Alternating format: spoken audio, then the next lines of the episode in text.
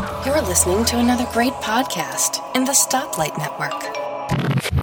Welcome to the geekiest show ever, episode 65. Joining me as always, but from a slightly different location, on the dark side of the moon, is Kevin Order. Kevin, how's your week been? Uh, it's been a really hectic one. Uh, work's been keeping me extremely busy, hence the reason we're recording at an odd time. We're recording on a Monday night at uh, eight. O- well, now that we we can talk about the reason now, it's almost eight thirty Eastern.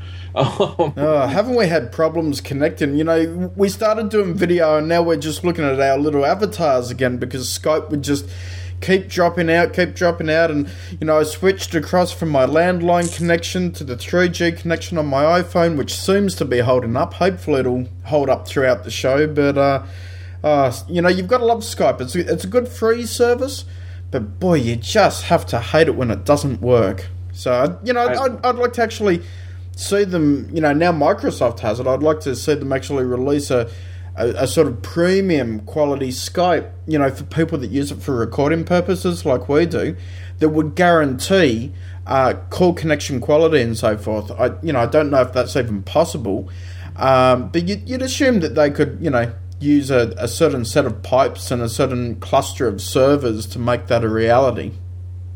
well, with Microsoft and you use the word cluster, that comes to a whole different thing where we're going. but I, I I won't go there, you know. And then the other thing you're thinking about when you're talking about a. Uh, Skype. I, I have this picture of Steve Ballmer, like he did in that famous uh, video on YouTube, where he's going, comes out on stage yelling, "Developers, developers, developers, developers." I hear him going, "Skype, Skype, Skype, Skype, Skype." Uh, but I hope he stops sweating because that dude seriously has a sweat problem. I mean, he, Well, you know what? I, I got to say, if I had to get up on stage like that, I'd, I'd probably sweat profusely as well. So, uh, anyway, um, and you know that's that's why I said Kevin's recording on the uh, the dark side of the moon because I can't see him and he can't see me. So, uh, yeah, a little science joke there. If anyone wants to laugh, you can. If not, well, you know, don't. We'll just Well, it's like- not laughing. So. it's like this. At least I know. For, in my case, I look. Uh, I'm. I get much better looking the darker it gets. So Never true. Hey, Kevin, you know what? Today is my daughter's sixth birthday, and uh, I'm, I'm going to make a cake. Yes, I'm the cook in the household. I love cooking food, and, you know, it shows with the size I am. Um, so, but I, I love, you know, taking the time and, and making food that you just cream your duds over. And um, so I'm, I'm making this beautiful chocolate cake, and it, it's you know just it's going to be superb with strawberries and strawberry yogurt. It's just going to be lovely. And you know, anyway, we were talking about it, and I, I said to Gretel last night, did, "Did you get candles?" She was up at the sh- local shops, and I said. Look, we, we need candles for the cake. And then we got into this whole conversation about how unhygienic the, the birthday party blowing out the candles is. You know, it's like imagine the amount of germs in someone's mouth, and you're singing happy birthday to you, you know, and, and you- you're really happy and really excited, and then they just go. You know, and they just they blow all these germs all over the cake, and then you're so happy that you, you you're just slicing it up, and then you start eating the germs. Oh, you know, I'm doing a I'm doing a Sheldon germaphobe at the moment. It's like seriously, I'll cut my little slice, and and then you can blow on everyone else's slice. Um, so so instead of having your like Sheldon has his bus pants, are you going to have your uh, birthday cake fork or I you know I don't know what the you know what I was thinking of doing, Kevin? I was thinking of, of putting, uh, you know, clear foam over the um, over the cake, putting the candle on top, and then she can blow out the candle on the clear foil. I can take it off, and then it, it won't be contaminated. Oh, it's a good Uh. thing we don't have video this week. If you could see the look on my face, oh my God, Mark. And, and look, ser- ser- seriously, I love my daughter, but you know what? What happens is when you go to someone else's party, for instance, uh, you know, and it's someone that you don't necessarily know, or maybe you don't even really like them, but you're dragged there because you have to be there, and then they go and they just spray spit all over that cake. Oh, oh, you know. Well, Oh, well, you, you know, that reminds me. You talk about that. That reminds me. There was a I mean, we all get these this these jokes and stuff in the email, you know, and you know, the, don't break this chain. And of course, we have to educate some of our family members and friends that no, Bill Gates really isn't tracking every email you send. He's not going to give a nickel back to whoever or whatever. Isn't but he? um, oh, I, I, I Oh, always put a little footnote in there for him to to just say thanks for checking. Oh, that's that's good. You you keep the hope alive there, my friend. keep the hope alive. But there was uh, one that talked about that, and one of the it, you know all the different stuff about how the these emails have made people do stuff, and there was one in particular after you talk about the birthday cake, it makes me think of, and that is the one where uh, the thing went around about not keeping your toothbrush too close to the toilet and all that stuff. You know how uh, when you flush the toilet, the spray comes out and there's a mist yuck. and it gets all over your toothbrush. You know, then Ke- and- Kevin, Kevin, we're five minutes in and we're already into the toilet humour. Hey, well, now uh, see, now I can bring it all back around for our listeners. Though we, you, you, you have to keep your teeth, tooth, toothbrush, toothbrush in the in the living room is what the, the the brunt of this joke was. But then, if our listeners who are Big Bang Theory fans like you and I are, I think if you remember right, they tell you there's one episode where Leonard's talking to I forget whether it was Penny or who says, uh, "Don't use Sheldon's toothbrush. It's the one under the ultraviolet light, you know, to kill all the germs and all that stuff." So, Yeah, and, and Um, they've also got to brush their teeth at a certain point, and it's marked out on the floor, and they can't Yeah. brush any closer to the mirror for the, you know, because he doesn't want the splatter patterns to happen. And uh, you know, Well, the- all I can say to that is, thank God my toilet is in a separate room to the bathroom, so you know they don't get contaminated, thankfully. Well, you know, he also has the line on the floor where you stand because uh, somebody. Oh, it was when he was dating Rajesh's uh, girl uh, sister. What's this line on the floor? He said, "Well, since you're not a guy, you don't have to worry about that one. It's where you have to stand to pee." Well, you know what? I'm, I'm not that much of a, a germaphobe and so forth, but yes, the, the traditional birthday cake and blowing out of the candles, yeah, you know, does Uh, sort sorry. of, you know, go the wrong way in my opinion. Anyway, uh, you know what? We've got some feedback this week uh, from the man who shall remain nameless, and you know I can't do it as well as he can, of course. Uh, and you know, look, we've already taken a listen to it, so we'll just plunk it in the the show here, and you guys can take a listen to it, and then we'll talk about it afterwards. Hello, geekiest people ever. In case you don't recognize me, it's been a while. I am. He who shall remain nameless. Now, you go on to bash lawyers quite a bit here, Mark, and I just got to tell you, my aunt is a lawyer. She works for the DA, but she's still a lawyer. Not all lawyers are trying to get scumbags off. Not only that, but sometimes lawyers actually are necessary to defend people who are unjustly being prosecuted. It has happened. You know, innocent people have been put to death in this country. Texas probably has the most of them. Just a guess. But uh, yeah, it happens. So, I mean, it's part of the system. All right, lawyers do a lot of bad stuff. But then again, look at bankers. Every good thing can be corrupted, and it is. I think our political system is, in theory, a good one, but it's become ineffective and useless in this country where stuff cannot be accomplished because of the uh, just the way things are. It's corrupt. There's too many outside influences, and money dictates what happens. Now, as far as the movie Moon, I also enjoyed it. I thought it was great. Lots of drama.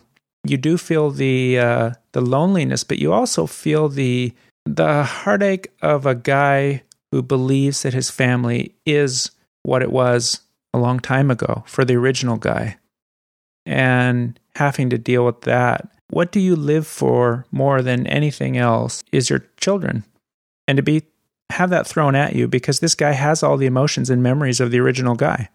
So I thought that was immensely powerful. And it was just a good movie. It was a nice change from, like you said, what we think of as space movies. But there is one thing about this movie that you need to know. That's no moon. Anyway, keep up the great work. Please quit revealing my identity, or I will have to get a lawyer of my own. Sayonara from. He who shall remain nameless.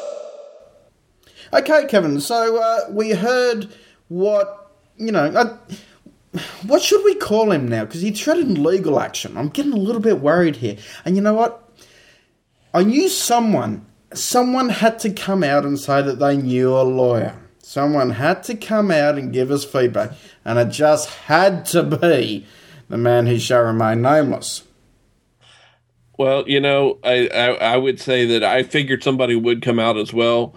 Uh, I'm I'm a little surprised that he who shall remain nameless was the one, but you know, how can I be surprised or, or less less surprised that it was him? the good thing is, though, even though he threatened in his uh, or, or uh, insinuated legal action if uh, things didn't change, um, he like much like yourself, and I are, are broke podcasters. So I'm pretty sure unless his uh, relative that is an attorney can do it uh, persona non grata, I think is the appropriate term, yep. then uh, we're safe, Mark. I think we're okay. Oh, thank God. And uh, seriously, I'm sorry that your relative's a lawyer. but, you, you, know, in, in, look, in saying that, Scott did raise a, a, lot of good points in, in that little comment. And um, you know, really, it comes down to your experiences, and I think that can be said right across every industry and, and every sort of career path that people choose. You know, there's always going to be assholes and idiots, and then there's always going to be people who do the right thing and try to do the best for everyone they're working with and working for. And I think it's just that bad experience that I had once that's really tarnished my view. And, you know, I agree with him. There are a lot of good lawyers out there, but, you know, there's bad people everywhere in this world as, as well. So, uh, you know, if I hadn't have had the bad experience, I probably, you know, I may may have, you know, said the lawyer jokes here and there, but I, I wouldn't have meant them so much, perhaps. so, uh, but anyway, uh, Scott, well, thanks for the feedback. Uh, we appreciate that. Yeah, and uh, yes, we do. And uh, as far as lawyers go, I'll have to say I've had good and bad experiences both. I think I've had more good than you have. So, um, yeah. my current my current uh, legal or my current attorney has gotten has also gotten kind of used to my sense of humor, and he's always very careful not to let any of his new paralegals talk to me until after he's had a discussion with them to let them know what they're getting into when they talk to me. I like it because because I sc- I scared one pretty bad one time. and uh, all I got was from the next room. He leaned back and said, "Kevin, stop it." Because his uh, paralegal got pretty wide eyed. Priceless indeed. Now, listen, while we're on the topic of Scott, I want to promote his new show, which is uh, Not Speeding in Reverse. And uh, he does that with um, with Peter, who normally does pocket sized podcasts with him. So it's kind of like pocket sized podcast, but it's not tech or Mac related or iOS related. It, it's a little bit like Geekiest Show Ever but it's not. It's not as geeky. It's more broad range topics. Um, you know, and, and anyway, they, they've just released their first episode. I'm about halfway through it. Really enjoying it so far. You know, in, in the first episode, they talk about you know how murderers should be turned over to their the families of the victims. I concur, and um, how iPhones have mute switches and should be used in movie theaters. The Avenger movies, whether 2D versus 3D movies are good and rubbish. You know, similar stuff to what we talk about. So I suppose really, you know, that there's always space for more geek shows, and this is just another one that if you're really into geek and you like this show, and you know, you know, maybe a few people like this show, uh, go out, go across and check Not Speeding in Reverse. Um, it's not currently on iTunes, but Scott's working on that. Uh, but if you do a, a, Google search, it comes up straight away. Um, so that's not a problem. So certainly a good show. While we're on the topic of uh, new podcasts for people that we know, um, Julie Kuehl, um, who has been on Not another Mac podcast and, and uh, also been on different shows with you, Kevin, has released Sci Fi Tech Talk. Um, and uh, the, she does it with um, and apologies, I, I can't remember the guy's name now, but she does it with a another guy who's very deep into sci-fi and into uh, you know motorcycles and so forth as well. And they just they hit it off. They go back and forth. And the basic conception of it is they'll pick a, a movie, a book, a TV series, uh, or a concept that that's sci-fi in its origins, and then they'll talk about how the sci-fi is then possibly going to make it into reality, or has it already made it into reality? Uh, and that's it's just really interesting to hear. that the only problem with listening to that show now, it's become one of my favourites. But they're costing me a ton of money because every time they mention something that I don't have, it's like, ooh, I must have that. So, uh, but that, that's, Hey, a, that's about- a, a good show, and that one is on iTunes at the moment. So please uh, go and subscribe to Sci-Fi Tech Talk. Yeah, we need to start costing other people money because uh, there's plenty of shows and uh, people that we know that uh, shows we listen to that cost us money.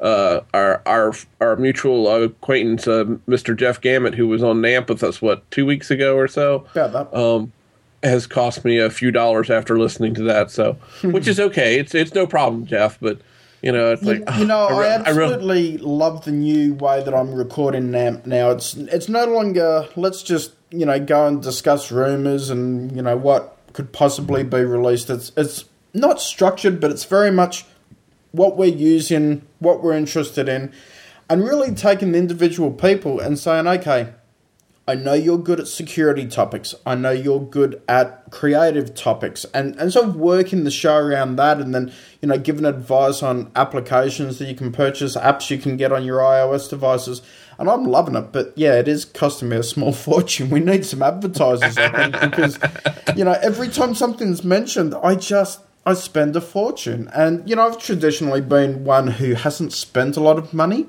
And you know, you know, look, I don't want to bring this to, to the Mac too much, but I'll be quite honest. I'm actually not using my Mac very much. You know, I use it to record these shows, and I use it for some post editing uh, for the writing that I do. But I'm finding that for ninety percent of the work I do now, which is predominantly writing, um, I'm actually using the iPad with the um, Apple keyboard, and it's beautiful because I can just concentrate on what I'm writing when I'm on the, the bigger screen Mac, even though you think, yeah, bigger is better. Most of the time. Not not all the time. The ladies will tell you that, but you know, they're wrong. Trust me, bigger is not always better, it's how you use the equipment. And that's, Um, that's, give prob- it- that's probably unsubscribed a few people. and uh, you, you don't don't go down that road. We'll we'll lose the the two of the three subscribers we have. Don't, But you know what? What I, I see myself doing is I'm sort of you know I've got windows open all over the place, and I have YouTube in one window, and then I'll have a, a Twitter feed in the other window, and then I'll be trying to write a thousand word article, and it's like no, that's that's just not going to work. And now that I'm I'm working for Mac Specialist in Chicago and, and doing their uh, blog articles. You know that's a paid gig, so I've I've got to make sure that you know I, I pump out the work consistently and I actually have the quality there, and I just I can't do it on a Mac. It's um, you know, it, it's just really, really, really hard. It's just almost impossible to um, get my thoughts collated on a Mac now. So uh, yeah, I might actually buy a new iPad because the kids keep taking my ones. So whoa, whoa, whoa, whoa, whoa! Back the freight train up. You're buying a new iPad. How many times since the iPad current generation, not the iPad three, I guess is the way you would say it, uh, and folks, pardon us for going down the Apple fanboy route. Have you said, "Oh, there's not enough improvement in it for me to want one"? I'm just fine. I can make it work with what I got. And now, You know, I'm I'm I'm going to call a little BS here. I think you just wanted a new iPad. you know, in, in, in all honesty, there there isn't a lot of um, of use going for the new one over the two. You know, if I if I was strapped for cash, I'd just go an- another two, probably get it refurbished, and I'd be quite happy. You know, the, the screen obviously is a big thing that I look at, though, um, especially writing and writing consistently for a long period of time. Uh, you do notice a little bit of pixelation in the different text editors on the iPad too. Um, but it, it's mainly an, an issue of you know when my daughter gets home from school you know my son's you know holding on to grim life to the ipad one my daughter gets home from school and she says daddy can i have the ipad i was like yeah there you go and then i sit there going okay what am i going to do now uh-uh. so yeah, it, it's just one of those things. It, it's not necessarily having to have the new iPad. It's just making sure that I've got one that the kids aren't then playing with, and you know, also when I'm I'm doing production work on the iPad, it sort of gets me, you know, worried that they're going to go into the run application, delete something I've been working on, and stuff like that. So, uh, you know, it's a little bit of peace of mind. But it's, it's amazing what you can do on these devices, and I'm sure any Android listeners out there, you know, would be having, ex- you know, similar experiences with things that you can actually do. Um, there's very little I actually need my Mac for these days. And, you know, three months ago, I wouldn't have believed that. Um, but the man who shall remain nameless, uh, you know, he suggested a, a, ton of great applications that I could use on the iPad to make it more a creation machine. And boy, has that changed my usage pattern. Um, you know, so yeah, interesting. And you know, well, you know, I have to give you kudos if um, all, all, kidding aside, if you can make that work, that's a pretty good situation. Because you and I have talked before, both online and offline. I still have an iPad one. I never got an iPad two. Um, I've been tempted now to get one out of the refurb store, but I haven't done it. But I, I, keep thinking I want a MacBook Air because I want a proper keyboard. I want yeah. I want that functionality. And I think if I got a MacBook Air, I'd get an 11 inch because of the very reason that you're talking about using the iPad is that with an 11 inch screen, I really got to be focused. Yeah, I could have multiple windows open, but at my age and with my eyesight, it's seriously not going to do me any good on an 11 inch screen to have more than one window open and be running full screen, which is the, the feature in Lion that we can do now. So yeah, I'm, so, I'm, still hard pressed. Screen does does work. Um, you know, and look, I did think about the 11 inch uh, myself. And, uh, you know, a couple of reasons why perhaps I wouldn't go down that route. Um, Tim, Tim Robertson, who does the Tech Fan and, uh, you know, supplies us with the Stoplight Network and, and so forth that this show is a part of, he bought an 11 inch, oh, maybe nine, ten months ago, and he absolutely hates it. Can't type really? on it properly, just not enjoyable from and and this is he's he's a writer as I am, so it, it's from a, a writer's standpoint that it's just not comfortable to write on. And, you know, neither is the iPad screen either. You know, you, you really need to use that external keyboard. Um, oh, yes. I'm so used to the external Mac keyboard now that just using that, you know, I just type beautifully on it and just really enjoy it. So, um, the, the other big advantage, the iPad's, you know, basically half the price if you go entry level. Um, so your your upgrade you can almost afford to upgrade more frequently, in my opinion, than if you sort of went for the MacBook Air. You'd want the Mac, the MacBook Air to last three years at least. Uh, for the price they are, you know, they're, they're, affordable, but you know, I'm not made of money, so I've got to sort of budget this all in. And I look at two gigabytes of RAM. I'm using 12 gigabytes on my iMac, and I look at two gigabytes. Unless I get it upgraded to the four, then the four's pushing it out of the kind of finance that I have to just throw away.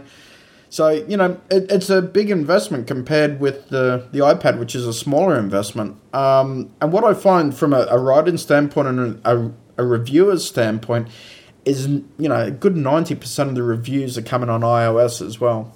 So it, it's all all the development. I, I you know I, I sort of want to say is, is coming on these portable platforms, and you know we can even contrast this with with the Windows world and Linux world uh, as well. That there's not really any evolution taking place in the desktop scene, in my opinion. Um, you know, Mountain Lion will come out later this year sometime, and okay, it's even more iOS ish, but that's not evolving the Mac system to make it more powerful. That's just taking the features that we all love on the portable machine and, and slapping it on the Mac. Uh, it's not changing the way that professionals and, and high end you know production people actually work and, and generate content. Um, you know, it's just a consistent borrowing from one technology to the next. And I, I'm a big believer at the moment that the future of computing is going to be iOS and Android. And it's just, you know, picking which camp you want to be in, being comfortable with that, and then getting the job done. And, um, you know, th- there's very little I can't do. Look, even my instructional uh, how to videos uh, that I put up on YouTube. I can record them all in a three, you know, a week's worth in a, about a three hour period on, you know, a weekend, for instance. Then on the iPad, I can actually use iMovie and I can edit them down and export them out to uh, to YouTube. It's absolutely amazing the power that we've got in the palm of our hands. It's um, so that, that that's really you know it, it may be a bit long winded, you know, explaining all no. of that, but it is changing the way I do everything. There's just some wonderful apps out there, um, and I find I can concentrate more. Plus, I do like the idea you know being able to upgrade on on a yearly cycle. Keep up with the latest technology. I can't do that with computers. I'm still using a 2009 iMac, and whilst it's still working fine, and it's a lovely, beautiful machine. You know, you, you do see the new ones, and you want a little bit of extra speed, but you look at the price, and then you go, oh, you know, what am I going to do you know, with with this kind of thing, you know, it's just a little bit pricey to be upgrading the computers all the time. Whereas the iPads are more, I guess, throwaway money. You know, if you could class it as at that, they're still expensive. Yeah. But even the most expensive model, the 64 gig with the 3G and the Wi-Fi, still comes in less than a uh, MacBook Air. And my opinion now is, if it can do 90% of what a MacBook Air can do, yeah, I'll go with the iPad. Um, you know, you, you're you're really going to cause me to re-examine my workflow. Damn it! This is going to make this is going to. I I was set. I knew what I wanted, and now between you and he who shall remain nameless, you screwed me again. Thanks, guys. No, we we loved it. Listen, you know, it, it really is good. You know, I, look, I, you know, I know this this is not really a Mac show, but I'll just explain some of the apps that I'm using um, to actually get production work done because it, I, I suppose it's interesting. It's geeky. You know, it's using something that you know when it was first released, many people, It's including using- myself, said, including myself, said, "Oh, you know, it's just for consumption," and it's like, yeah, not anymore. It's really coming of age. Uh, the show, every single show, once we're finished with this show, I'll literally dump it into Twisted Wave. So I'll take it off the Mac and dump it into Twisted Wave, edit it completely on the iPad. Now, all I need is for Apple to actually allow the recording from other applications. So allow recording in the, the audio in Skype. Uh, in another application like Twisted Wave, and then the developer to support that, and then I won't need the Mac to, to do these calls. I can do it all on the iPad, so that's pretty cool. Uh, then I use Pages and IA Writer to do all my written work. And, um, you know, what, what I tend to do when I go through the editing process, uh, you know, I, I, I, when I'm writing for my Mac, I've got an editor, John Nemo. He uh, edits all my work, so I don't need to be, uh, you know, as finely detailed. When I write for Mac Specialist, myself, or Mac Trust, I need to, you know, make sure that my editing is correct. So out of Pages or IA Writer, I'll print. And at the moment, I'm looking at AirPrint compatible printers because I'm sick of turning on my computer to use Printopia to print two pages to then edit it. Um, so that, that's uh, something else I'm looking at that should be good.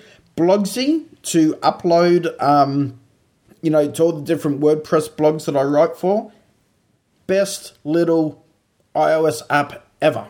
It's, it's just beautiful. I wish they had it on the Mac uh, because the WordPress in Safari, WordPress in, in Firefox, um, you know, whatever browser you're using, it's not problematic necessarily, but there's just little things that you go, oh, you know, could be a little bit better. But Blogsy, it's just literally do it, upload it, done.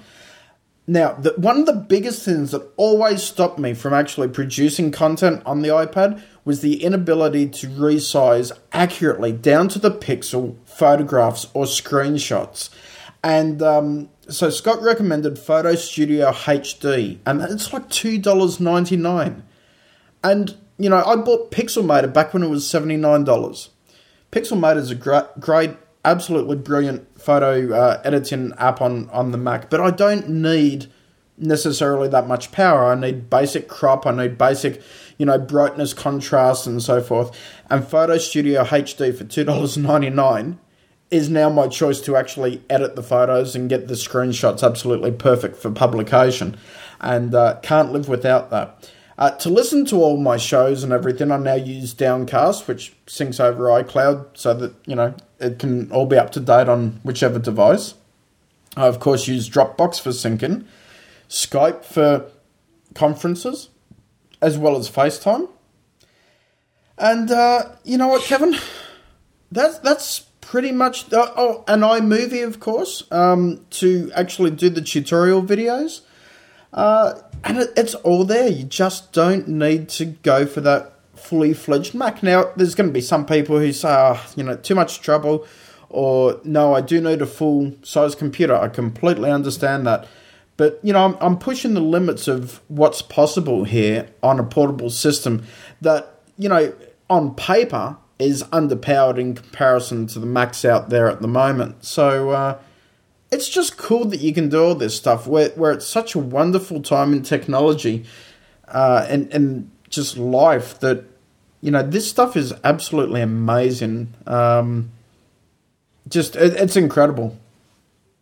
Well, yeah, I, I, I, I had like say, I do admire you for being able to do that. And I guess I'm going to have to re examine my workflow. Now, I only have an iPad 1, so I'm going to start there. I'm not going to invest in another iPad until I can see if I can get my workflow, my portable workflow, which because I'm stuck on Windows at work, I need, I want my Mac fix. I need to have the Mac relief. Um, and my iPhone fits that bill. And surprisingly enough, I have paired a, an Apple Bluetooth keyboard with a phone and done a little bit of work that way. Yes, I feel I a little. It, it, it, seems strange, but it actually works quite well. And, and the Retina display uh, just pre- reproduces text beautifully. Um, so yeah, I, I've actually done that as well. Yeah, I, I, I think I'm going to have to revisit it. I at one time had looked at um, the Logitech makes a keyboard case, a, a keyboard that goes in a case, and then that case, when you take the keyboard out, Bluetooth keyboard out, becomes a stand for your iPad. Nice. So I had fought off the urge to buy that a few months ago, but thanks to you and again, he who shall remain nameless, it looks like I'm going to have to buy one of the dang things and put it into my workflow and see how it works because you two are going to cost me more money. but I, I, I, I, re- I really think that I would love for that to work that way. I would love for that to if I can get the workflow to where I feel comfortable with it. The one thing that I have trouble, and I've used both Android and uh, Apple tablets. I'm mm-hmm. I, again, there's no secret about you and I. We're both uh, Apple Apple fans. Uh, but the Android tablet, a couple of them at work have the Asus. Crap, I can't remember what it is. Where it folds up. The the it's, Transformer it's, it's not, Prime. I, I that, the Transformer, but I, I don't know if it's the Prime or not but I have the same trouble with it that I had with that I have with the iPad when I've done where I've tried to work with it as my uh, computer as opposed to it being the uh, uh, uh, just a just a tablet device.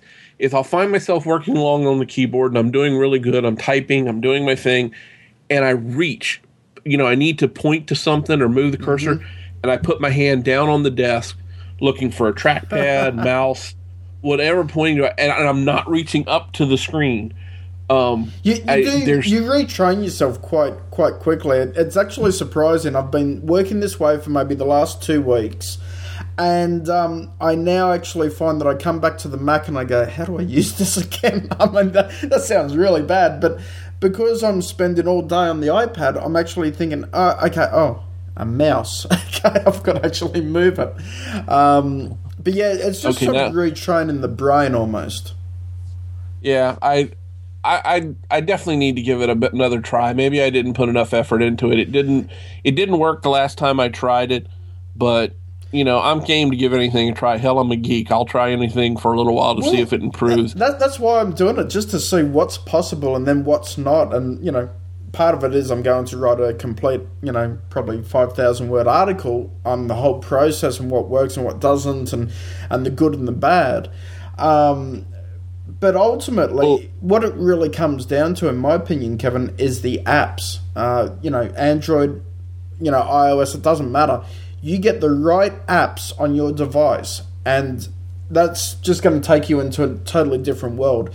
Before Scott recommended the apps that he did, I didn't have the right apps on my device, and that was causing problems. It was causing me to say, you know, this shows promise, but it's still a consumption device, not a creation device. So um, definitely, um, you know, the the apps are what controls the the uh, the portable systems, and you know. I, I just hope that a lot of these app developers, you know, support both Android and iOS so that that allows for people to switch between platforms because Right now, today, I'm happy with the Apple platforms. In five years' time, I may absolutely detest them and not want anything to do with them. It depends what they release and whether the quality is any good. Everybody changes, every company goes through ups and downs. So it'd be good to know that, hey, I can take what I've got here, just go across to, to Android, for instance, and continue working like nothing's ever stopped. Yeah, that that's true. I, I, and you know when it comes to the Apple stuff too, I have to say yesterday I had to do some uh, uh, work for my paying job.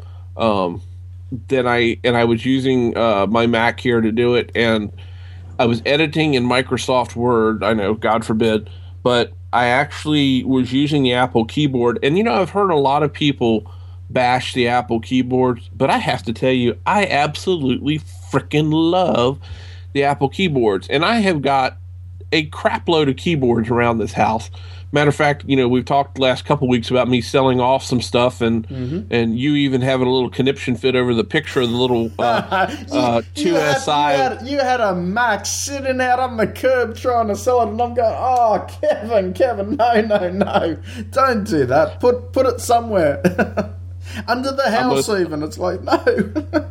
I'm I'm going to ship it to you down in Australia. Is what I'm going to do. Um, yeah, you know Oh. what? I'd, I'd separate it piece by piece. It'd be cheaper.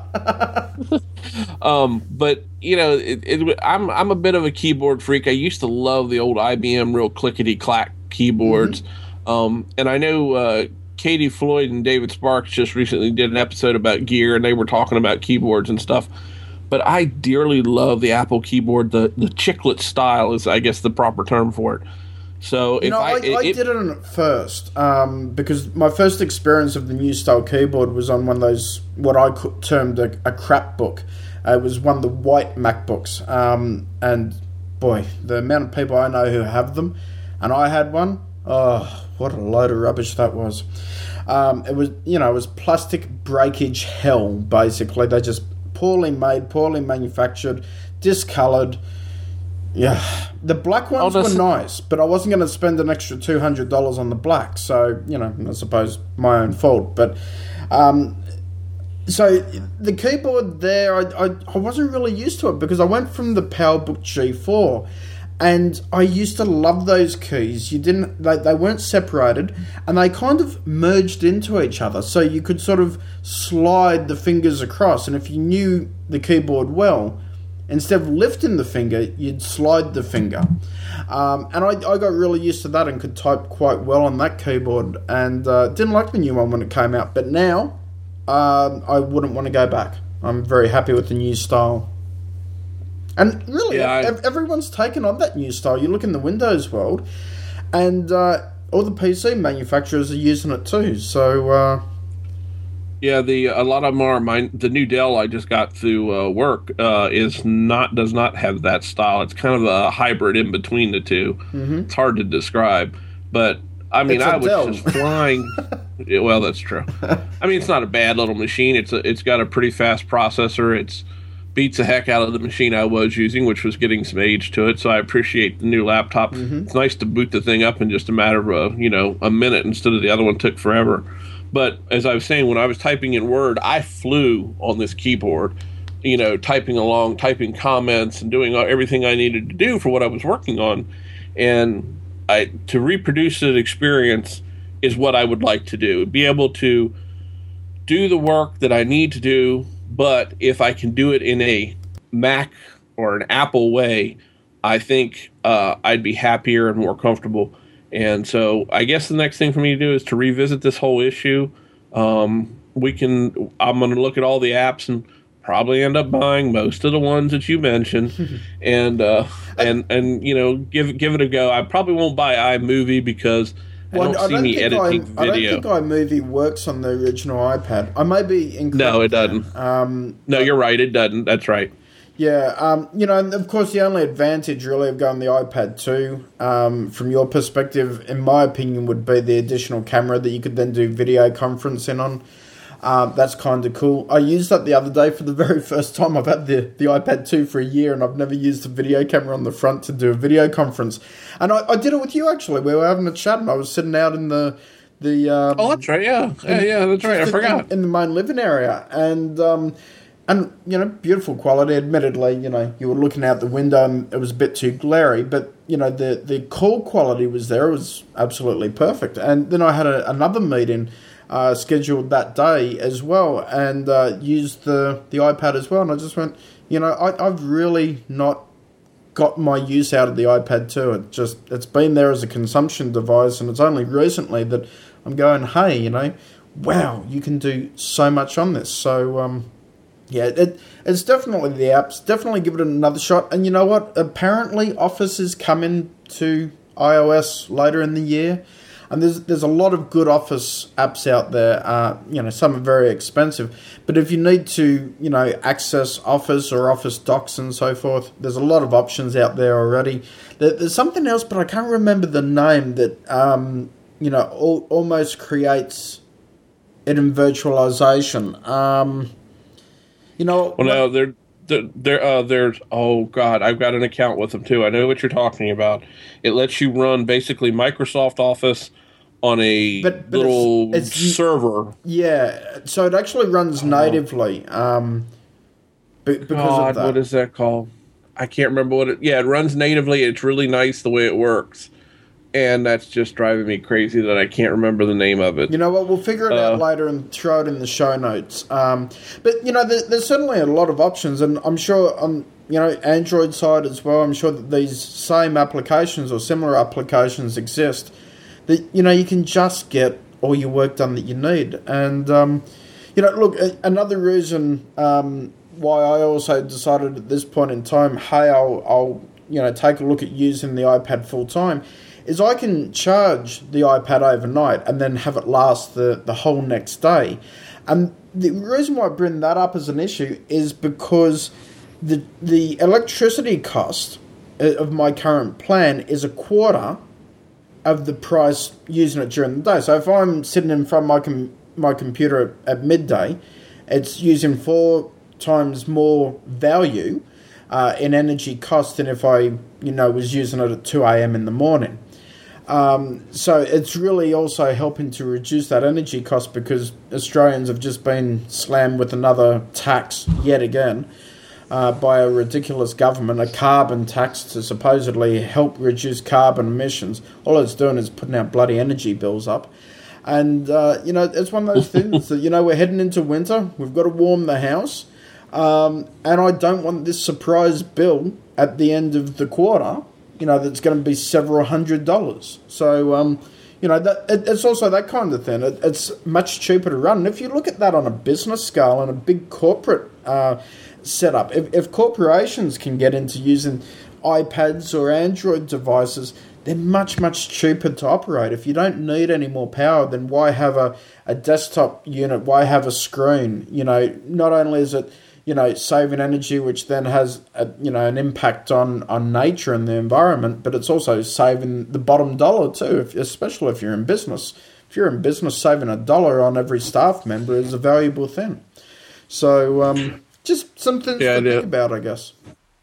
Yeah, it is, and uh, like you said, I'm going to revisit the issue. I won't promise that I'll have an update anytime real soon, but um, I'm going to revisit the issue, take a look at it again, take some of the tools that you have mentioned, some of the tools that I had found that worked fairly well for me previously, and I'll go. I mean, one of my big, one of my favorite tools, uh, geek tools that I have is my little MiFi, which is a pay-as-you-go MiFi from uh, uh, Virgin Mobile, and um, it works fairly well um, anywhere in the United States that you have Sprint coverage.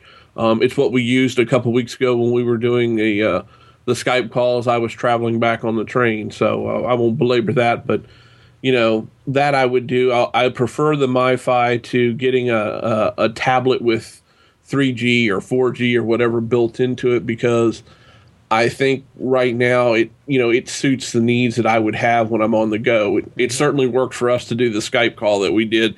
Me traveling down the train tracks at like 80, 80 miles an hour, so you know it Would- worked just fine for that. Yeah, definitely. Plus, you know, you've always got the, you know, it will chew through additional power of your device. Um, you know, when you're using 3G data. Um, you, you know, it's one of those things. I love the personal hotspot feature that the iPhone has. The only problem is it just drains the battery power like nothing else.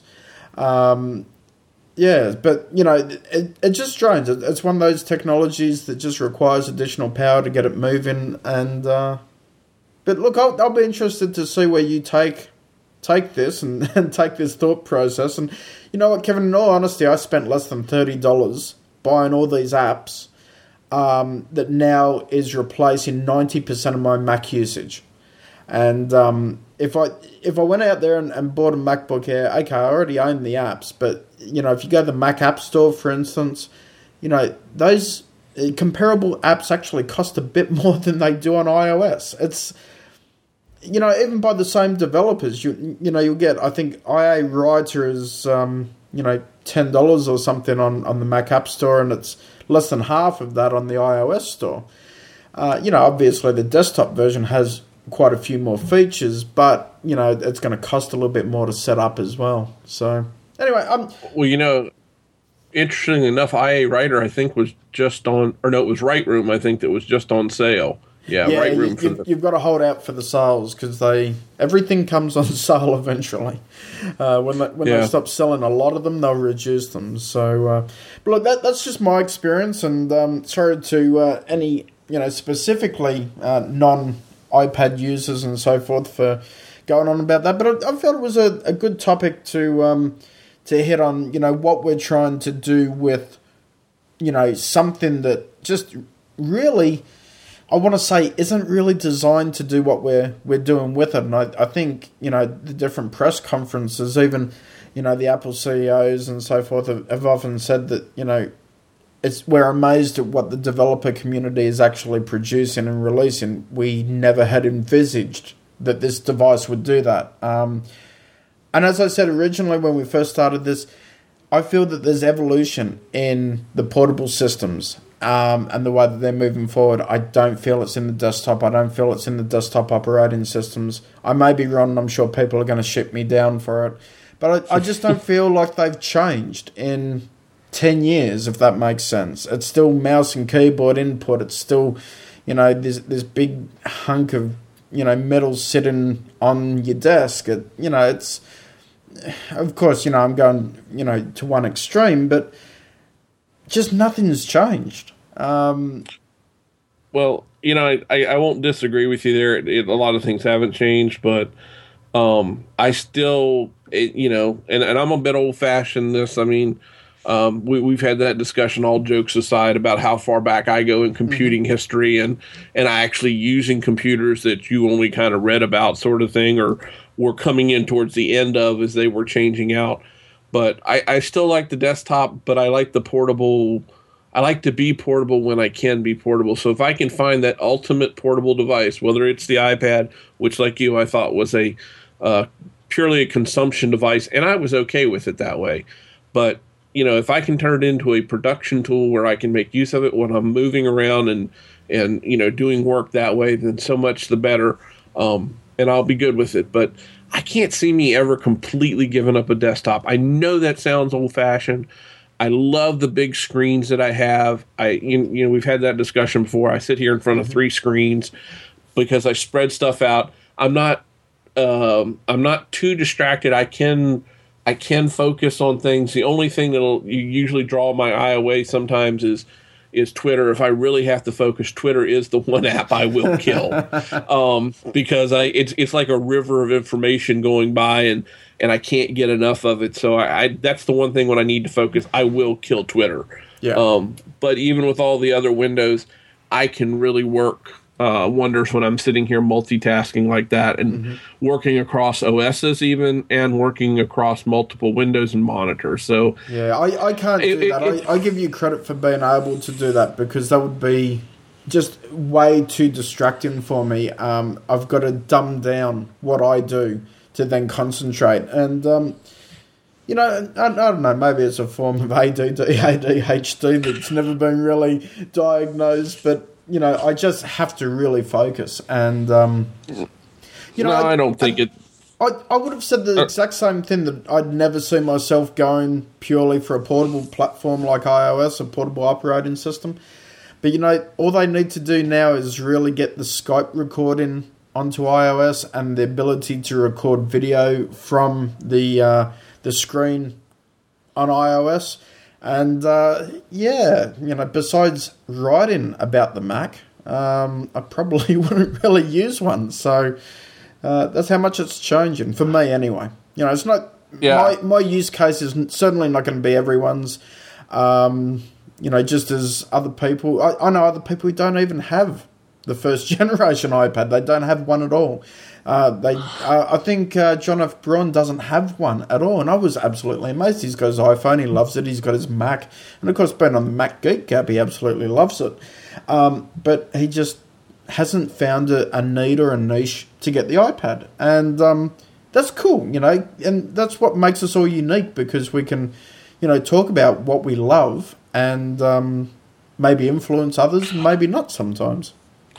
Well, we wouldn't be geeks if we didn't take devices and push them to their limits and and try to see what we can do without them. I mean, I've talked a little bit about and I'm anxiously awaiting the delivery of my Raspberry Pi and I'm really going to push that to the limits of what I can what I think I can do with it and, you know, how I can use it. And, and it's the same idea as what you're talking about with um, with your with your iPad. If I can take that Raspberry Pi and I can basically turn that into a very workable and usable computer, which I'm pretty sure I can completely, uh, and it becomes the main computer for uh, some of my kids.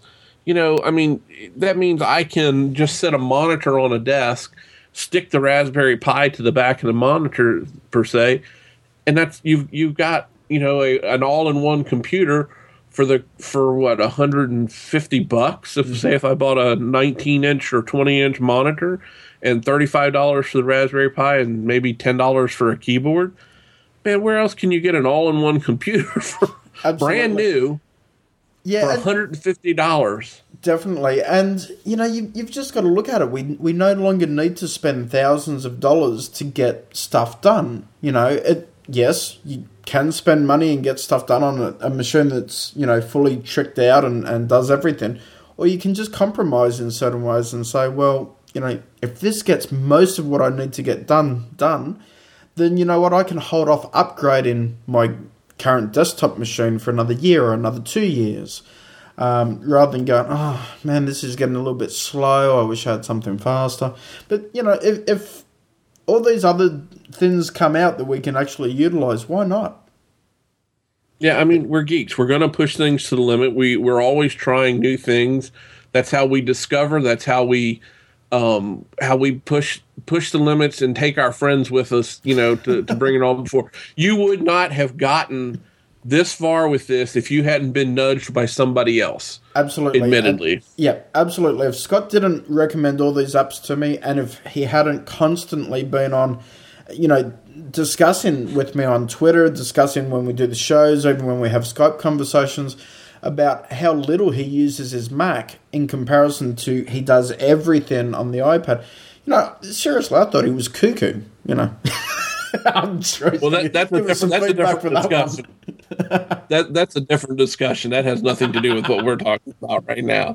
And send feedback to every, to uh, geekiest show ever at my Mac. But uh, no, I mean it, it is the essence of a geek to you know, and it's it's not, and it's not just computers. It's it's anything that we take and repurpose to a different purpose and push that envelope.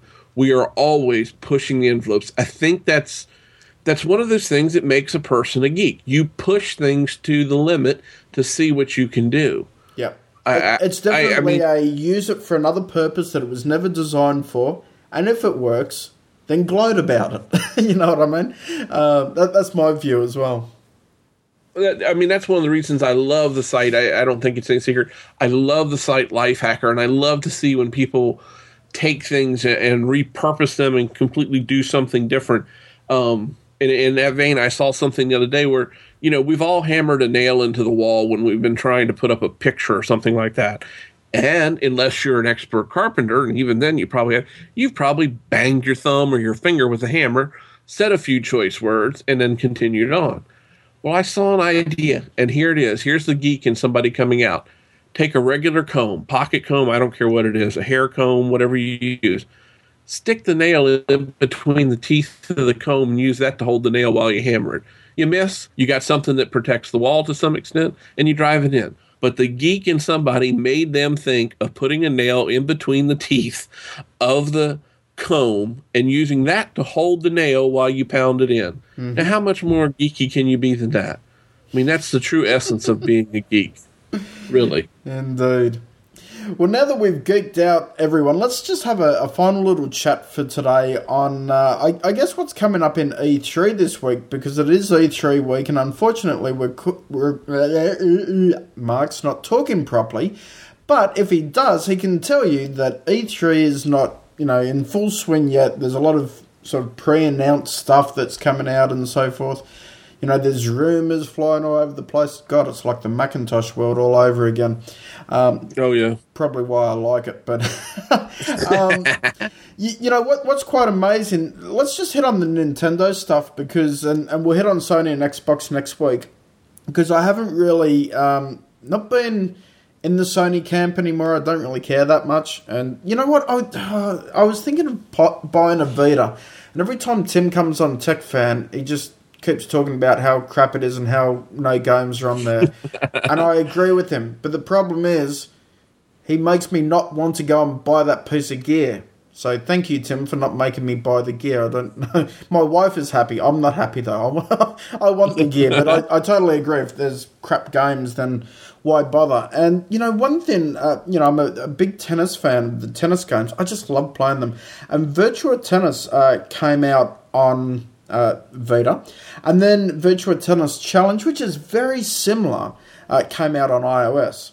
And the iOS version was a tenth of the price of the Vita version. And, you know, I've been playing it, and it plays on the iPad, it plays on the iPhone, and it's bloody nice. It's not bad at all. Um, and I've played the Vita version in store, and it's not that much better. you know, yes, there's licensed players and so forth, but is it really worth 10 times the price to actually purchase it? I don't think it is. So, um, yeah, the PlayStation, I, I don't know, at the moment I'm just not that, that keen. Um, I think ever since they had the security breach last year, I've just been, you know, somewhat ho hum over them. And that security breach could happen to any company. Could happen to Apple. I love Apple. Could happen to them.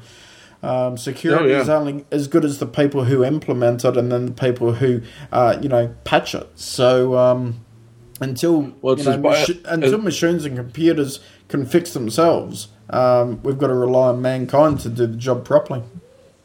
Well, as Bart Busschots says, it's always that soft, squishy bit in between the computer that makes the problems.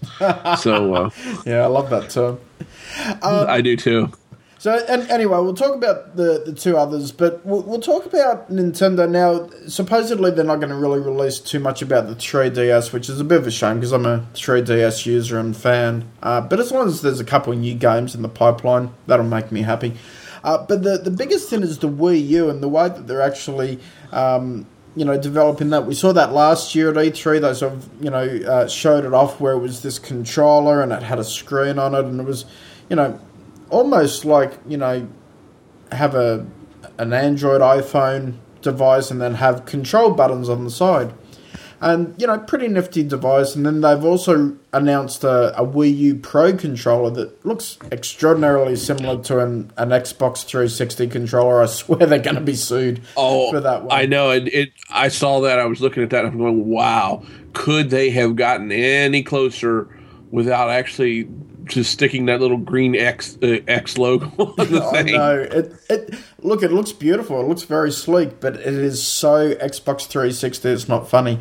Um, but you know they're doing some really interesting things with the way that you can actually communicate in games, and you know this is just from me watching a, a sort of press announcement uh, quickly yesterday.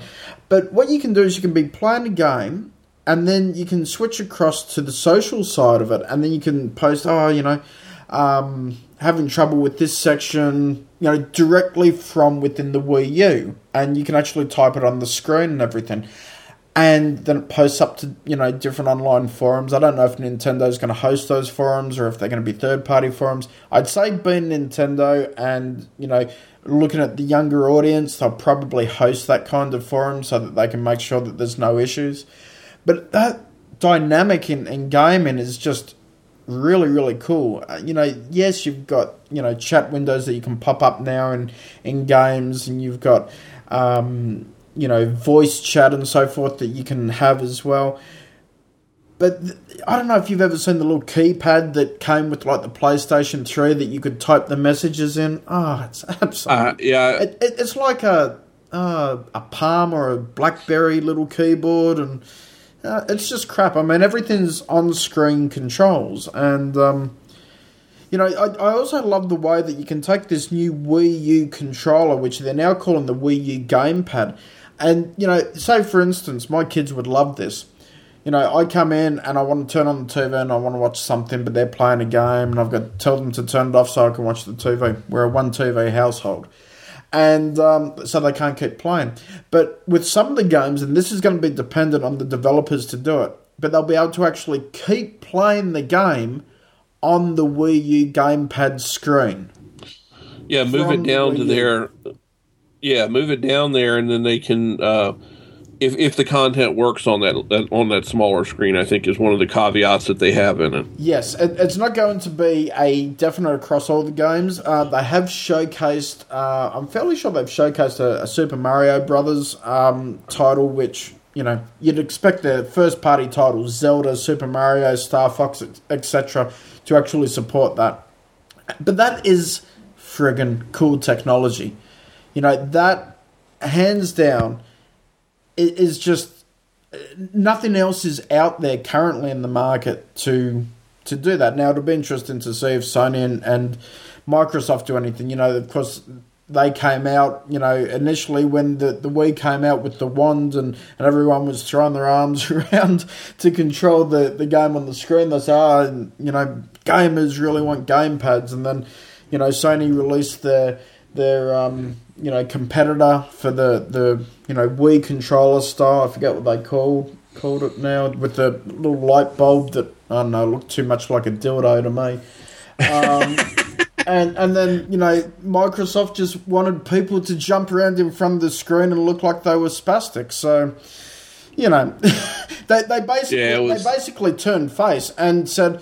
Well, you know, yeah, maybe pro gamers don't want that style of gameplay, but geez, we're, we're missing out on a family market here, we're missing out on a casual market.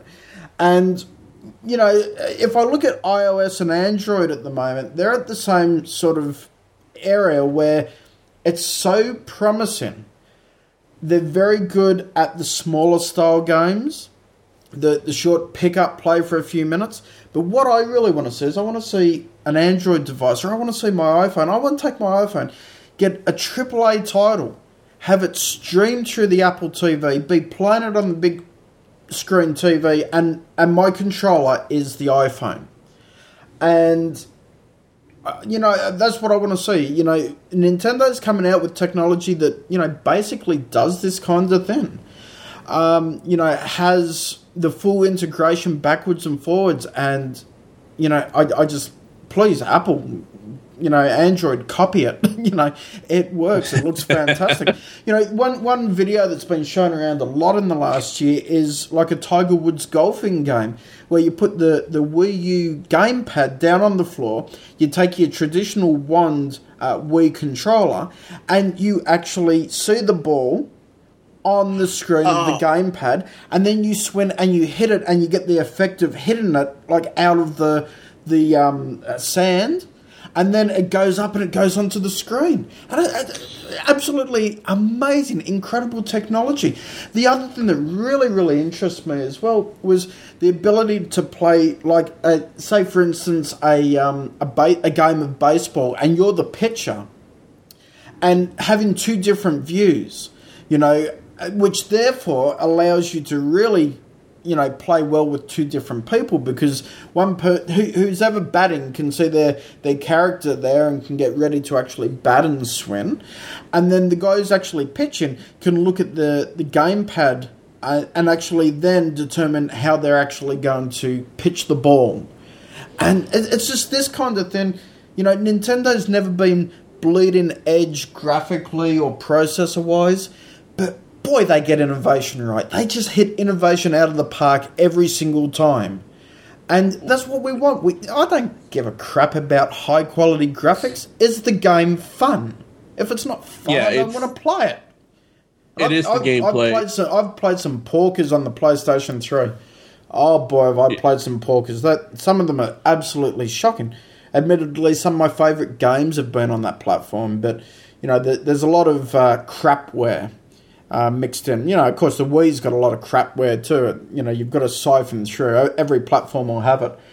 But there's just Nintendo comes out and, and says, "Hey, you know, we think differently." Very Appleish, um, and that's the kind of thing I like. You know, so if Sony and Microsoft can't compete and come near it, I hope they go out of business. Um, you know, because they're pointless. Really, The- Kevin, they're, the- they're pointless if they can't innovate. Um, you know, who needs you know Blu-ray capabilities? It's nice to have it all included.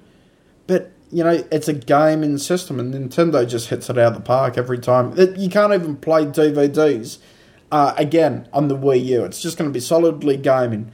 You know, they concentrate on what they're good at, and then they they go down that track. And um, I, I just hope that we see, you know, all devices end up going down this route. Um, and and Oh, having I- this kind of technology built in. But the other thing too is it's it's actually got a little video camera on there, and and you can use the system to actually um, video conference with people, which is really cool. Um, and oh, one one other feature that I saw, which I thought was um, quite good, is actually a universal remote control. So the Wii U gamepad is actually a universal remote control, so that you no longer need you know three different remotes to control the sound system you know the and and the uh, the TV and, and then you know of course your game controller you just use the game pad, and it's like thank god someone was using their brain No, I the the Wii is the Wii is you know it's the current console. It's the most current console that I have, and I absolutely love it. I still have my old original Xbox, and we still play that quite a bit as well when we play games. But it is the gameplay. It truly is the gameplay. I don't care uh, high quality graphics. You know, maybe for people that are really into first person shooters, uh, maybe that's more important. And no but it's I'd, not I'd for me. say I'd say accuracy is more important I um you know I, I can still go back and, and play you know Call of Duty uh, 1 and, and 2 um and really, really enjoy it and dig it. And it's just because I love the control scheme. Um, you know, they're older games. The graphics are not there. They're not even comparable to today's graphics. But because the controls are good, I don't care that the graphics are, you know, substandard by today's uh, technology and, and progress. I'm just really happy that um, that that it's enjoyable. That's really what I want. So, uh, know, Nin- Yeah, Nintendo just does a, an absolutely great job. It, you know, th- their biggest failing will be if they screw up the release lineup. Uh, but certainly Ubisoft is going all out, and uh, they've announced that they're releasing Assassin's Creed uh, 3, I believe. That's three for it Avengers, Just Dance, Rayman uh, rabbits and zombies and some other stuff. So Ubisoft is always one that you know releases everything as soon as the new console is released. Hopefully, they're not as bad as when the original Wii was released. Because yeah, some of their games when it was um, what was it um Far Cry on the Wii that gave me the shits back in 2007. Actually, probably 2008, early 2008. Uh, Great game, really good use of, of the new control scheme. But there was a section where you were in the jungle, and okay, I know that game, 90% of it, you're in the jungle, but you know, there was one section where it, it was basically a game ending fault. You just couldn't get past to the next section. You could see it, but it just wouldn't go. So I, I kept playing, playing, playing, playing. I eventually got past it, but it took me weeks um, to just figure out how. Okay, it's broken, but let's see if we can figure out, you know, how they screwed it up. And I was able to get through it and finish the game. Um, yeah, but you know, some sometimes they release the games too quickly at launch, and I think that's what also makes uh, game systems and game platforms bad. And I'm sure uh, you know Tim would agree with me uh, with the PlayStation Vita. Uh, you know, the some of the big name titles came out. Wow, you know, check check out what they've got. It they look good, But then if the quality's not there and if they've rushed it to market, then it's going to be crappy anyway. Um, so A good game system does not make up for crappy gameplay, whether it's the the controllers or the graphics or both. Yeah, definitely. You know, you need a good combination. And look, you know, I'm, I'm talking about what the Wii U is without having ever, you know, seen it in real life or used it yet.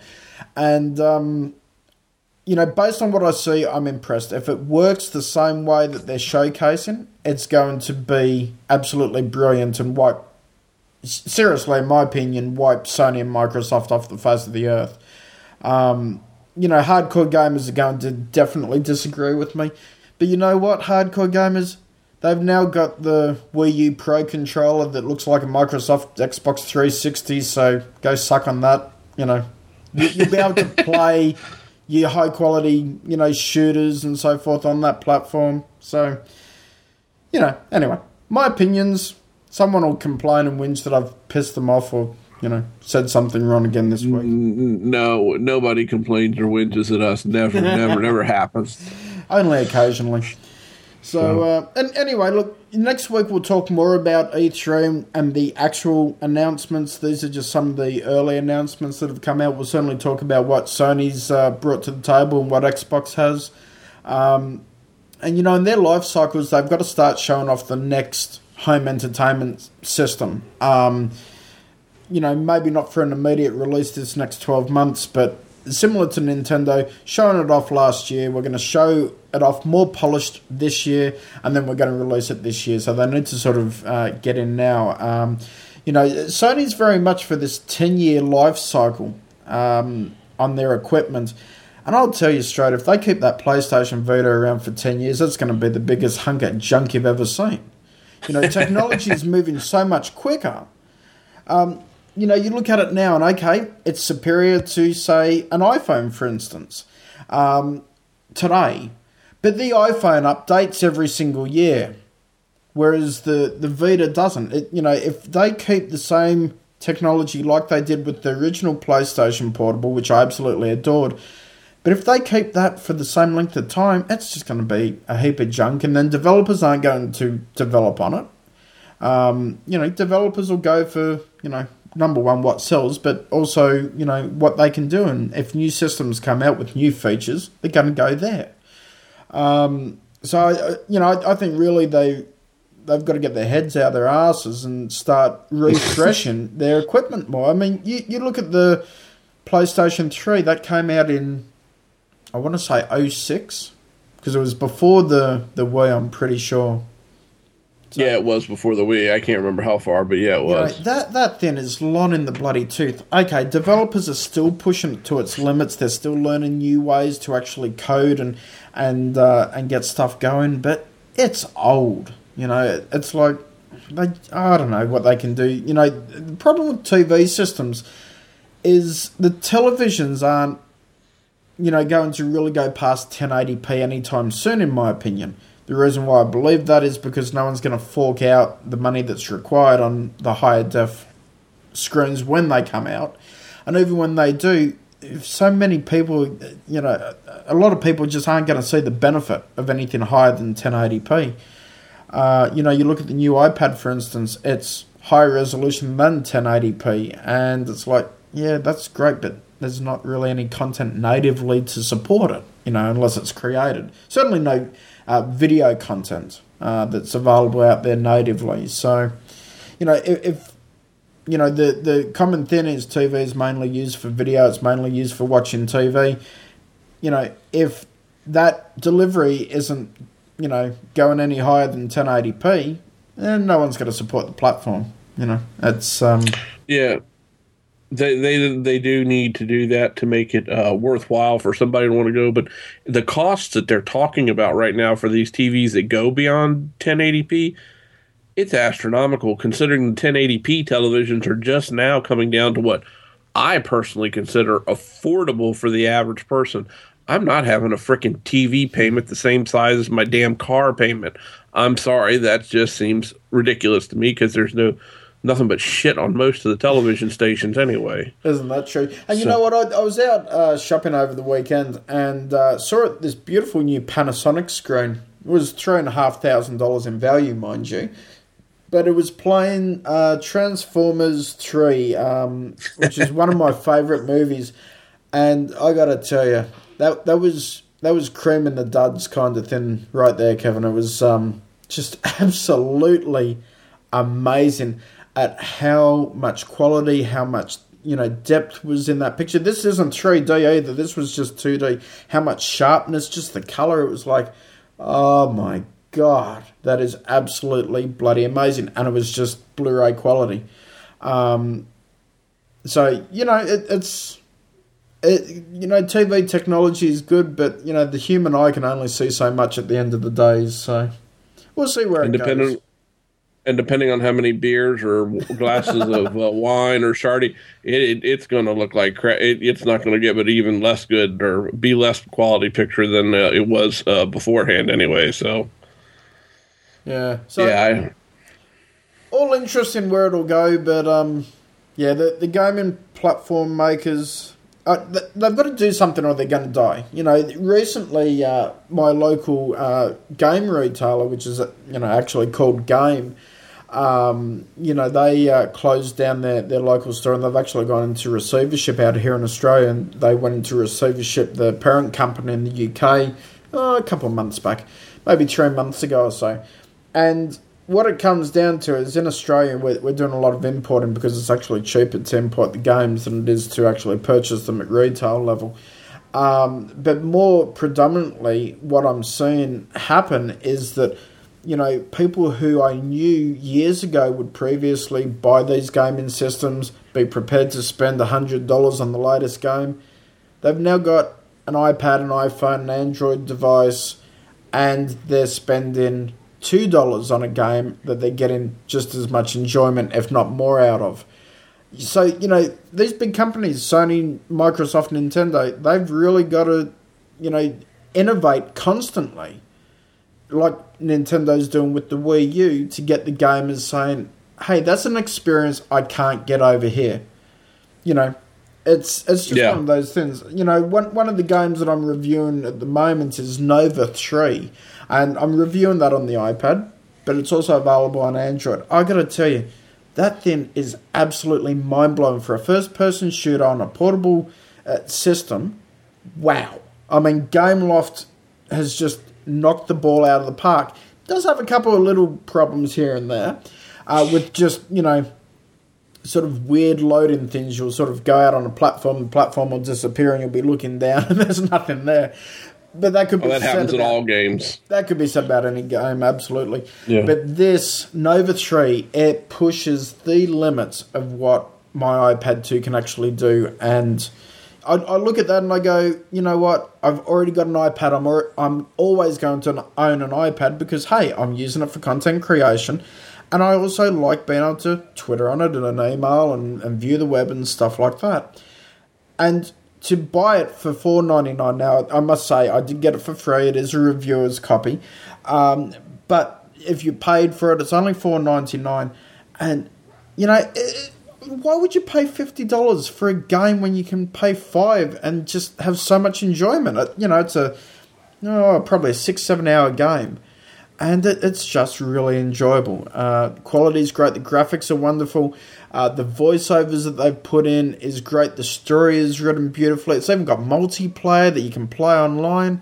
Um, you know, seriously, tell me why I need to go out and buy the next PlayStation, Xbox, or even the Wii U. It's you know, it, it's one of those questions I'd be interested to hear from the listeners uh, to see what yeah, their opinion is. Um, so send us some feedback, uh, gsa at mymac.com. You know, have you been a gamer in the past and, and now you're no longer playing, you know, PC games, you're no longer playing uh, television based console games because maybe these portable devices in your life are giving you a different type of gameplay or even similar types of gameplay that's really, really enjoyable. I'd, you know, I'd love to hear your opinions. I'd love to hear people who are dead against the portable platforms and maybe say, hey, you know, you uh, you can only really play a, proper game on a console or on the PC. Um, it'd be good to see what type of feedback we'd get from that question, Kevin. Yeah, I would too. I, I'm really interested. I've moved over primarily to the console or to something like the iPad or my iPhone or something like that. So I'm interested in hearing what the other users have to say. So You know, I, I haven't even from- got Diablo three yet, um, and that that was one two years ago, um, know, maybe three years ago when it was first starting to get announced and people getting really interested.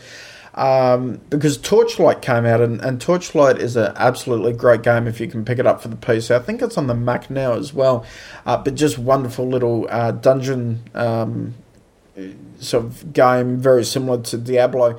And at the time, was like, you know, this is the best thing since Diablo 2.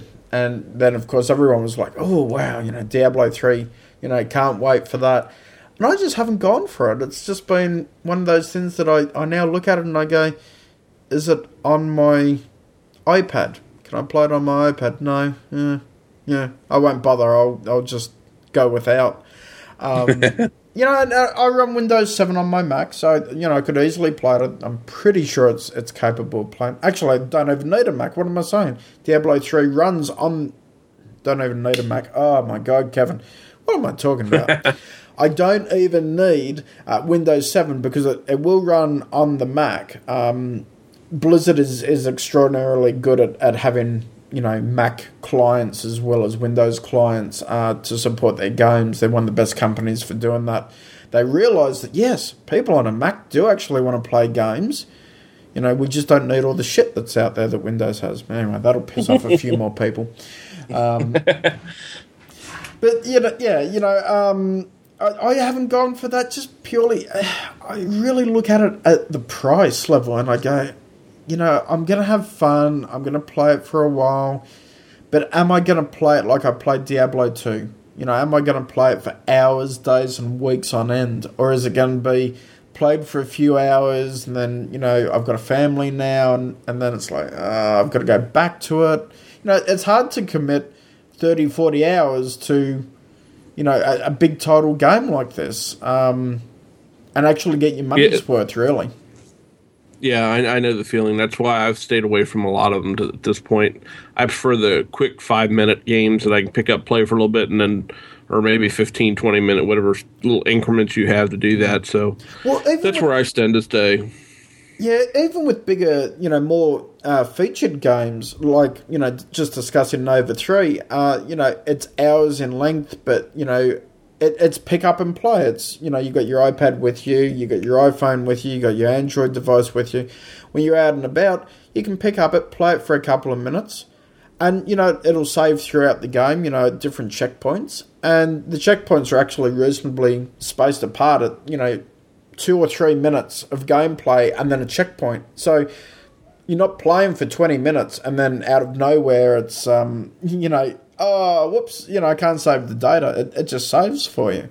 Um, so you look at that and, you know, if you can take it with you, that's what I want. You know, it's um, all, all they need, and, and I don't, you know, Android needs to somehow work out how to how to integrate it with, with set top boxes and stuff. Um, you know, Apple's, of course, got the Apple TV. All they need to do is really make it easy and make it really work well for games to support the, the feature of being able to play on the big screen TV and the controller is the device. I think um, that's the future of gaming, and, and that's what I'd personally like to see. Yeah, I agree. I, I couldn't agree more. I think that's where I think that's where it's all headed, and it's how they're all going to get there, and who's going to come up with the killer way the killer way to do it. And I think uh, Nintendo has a big leap on everybody right now as far as that goes. Definitely. And on that note, Kevin, we better take a big leap and uh, see if you can get back to Earth by next week from the dark side of the moon. And um, just in case you can't, let's uh, let's tell people where they can find you in outer space, shall we? Yeah, in, in in the outer reaches of the universe, you can always find me on Twitter at twitter.com slash big underscore in underscore va, or you can go over to about.me forward slash Kevin Alder and find links to the other things I do and participate in. Fantastic. And for anything relating to me, simply go across to everydaymacsupport.com. And if you have any feedback on this episode or any of the episodes that we've recorded, simply send an email to gse at mymac.com. Well, thank you to everyone who has subscribed and put up with us for yet again another week. Until next week, take care. And don't forget, between now and next week, to hug a geek.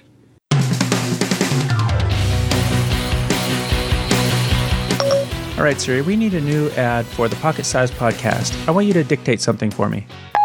Oh, great. Can you at least please not mumble this time? Pocket Size Podcast is a short, pocketable podcast about Apple's iOS devices, including iPhone, iPad, iPod Touch, and Apple TV. Pocket Size Podcast is a short, pocketable podcast about Apple's iOS devices, including iPhone, iPad, iPod Touch, and Apple TV. We have great reviews of iOS apps and other products that will help enhance your experience of using your iOS device. Other people like Suze Gilbert, John Nemo, Sam Negri, and Peter Nicolaitis do great reviews while Scott blathers on and on about his feelings. Pocket Size Podcast is a member of the Stoplight Network. If you want to listen to a great podcast, there's plenty of them on the Stoplight Network. And then there's this one. Uh, Siri, did you transcribe everything exactly the way I dictated it to you? Of course I did. I work for you, only for you. I have more computing power than the entire NASA space program did when it landed a man on the moon, and my job is to listen to you mumble at me all day. It's enough to drive a girl insane. Why couldn't Why do I do this to myself? You can find out more about Pocket Sized Podcast at pocketsizedpodcast.com. And now I'm going to go throw my phone in the river.